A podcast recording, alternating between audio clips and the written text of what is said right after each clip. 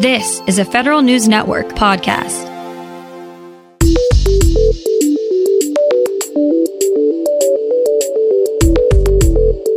Coming up on today's Federal Newscast, it could soon be easier for TSP participants to make withdrawals after natural disasters.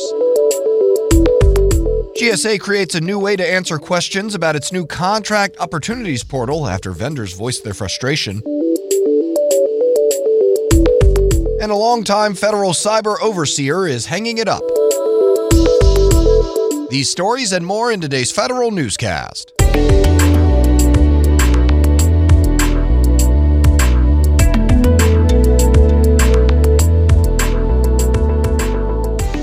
Welcome to today's episode of the Federal Newscast. I'm Eric White. Federal employees who lose income or other expenses due to a natural disaster may soon have an easier time borrowing from their thrift savings plan. The Federal Retirement Thrift Investment Board wants to let TSP participants take hardship withdrawals in the event of a natural disaster. The IRS recently added natural disasters to its safe harbor list of possible financial hardship expenses. The TSP is proposing regulations that mirror IRS policy. Faced with a growing frustration over the beta.sam.gov contract opportunities portal, GSA is trying to make it easy to learn and ask questions about the site. It says it has consolidated all articles, how to videos, and industry day information in one place.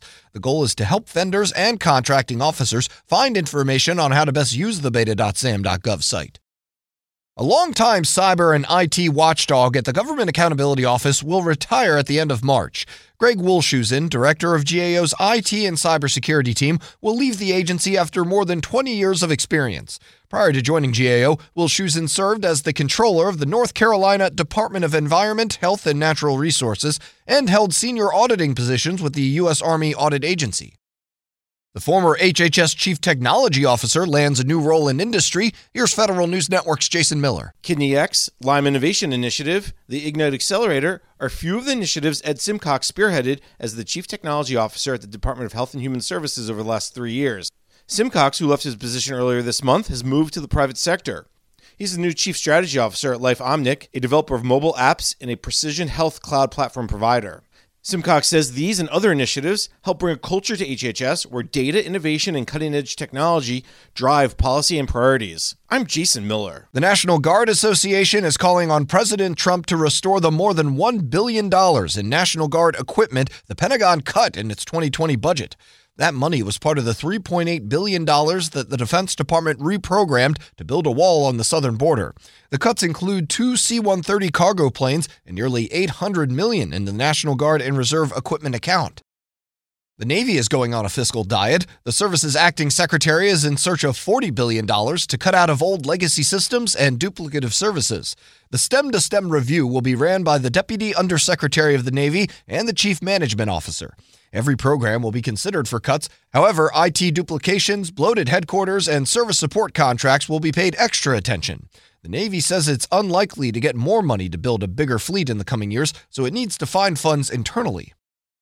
The Pentagon is rolling out a plan to downsize dozens of its military hospitals and clinics. As Federal News Network's Jared Serbu reports, it would affect about 200,000 military family members and retirees. The Defense Department says the changes are primarily meant to focus its own doctors and nurses on the same active duty populations they'd need to take care of in a wartime environment. As a result, more than three dozen clinics would close their doors to retirees and family members and treat uniformed service members only. DoD says no changes will happen until officials are confident that private providers have enough capacity to care for those tens of thousands of new retirees and family members. Jared Serbu, Federal News Network. New numbers show the Army has more recruits compared to this time last year. Army Recruiting Command leader Major General Frank Muth attributes the numbers to virtual recruiting centers and the Army's push to be part of the esports world. The branch is also focusing efforts on major cities. It will be growing by about 1,000 active duty soldiers in the coming year. The Pentagon expects it'll meet a major milestone next year in modernizing the security clearance system. The Defense Counterintelligence and Security Agency says it plans to deploy its end to end security clearance case management system sometime in 2021. DCSA will start using the National Background Investigation Service for Tier 1 clearances first. Legacy systems will handle the rest until NBIS is ready for more customers. A high level national security executive is headed out of the Trump administration. Federal News Network's Tom Temin has details. This time it's John Rood, the Undersecretary of Defense for Policy, on the job a little more than two years. James Anderson, Rood's deputy, will act in his place. Published accounts say President Trump wanted Rood out, even though Trump sent a well wishes tweet.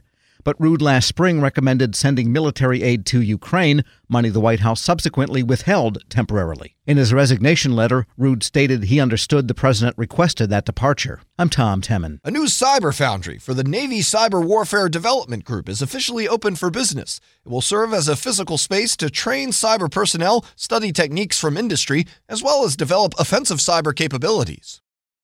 And there will be more to come from the National Institute of Standards and Technology regarding privacy standards. NIST Director Walter Copan says the agency's recently released privacy framework marked the beginning of a large policy rollout.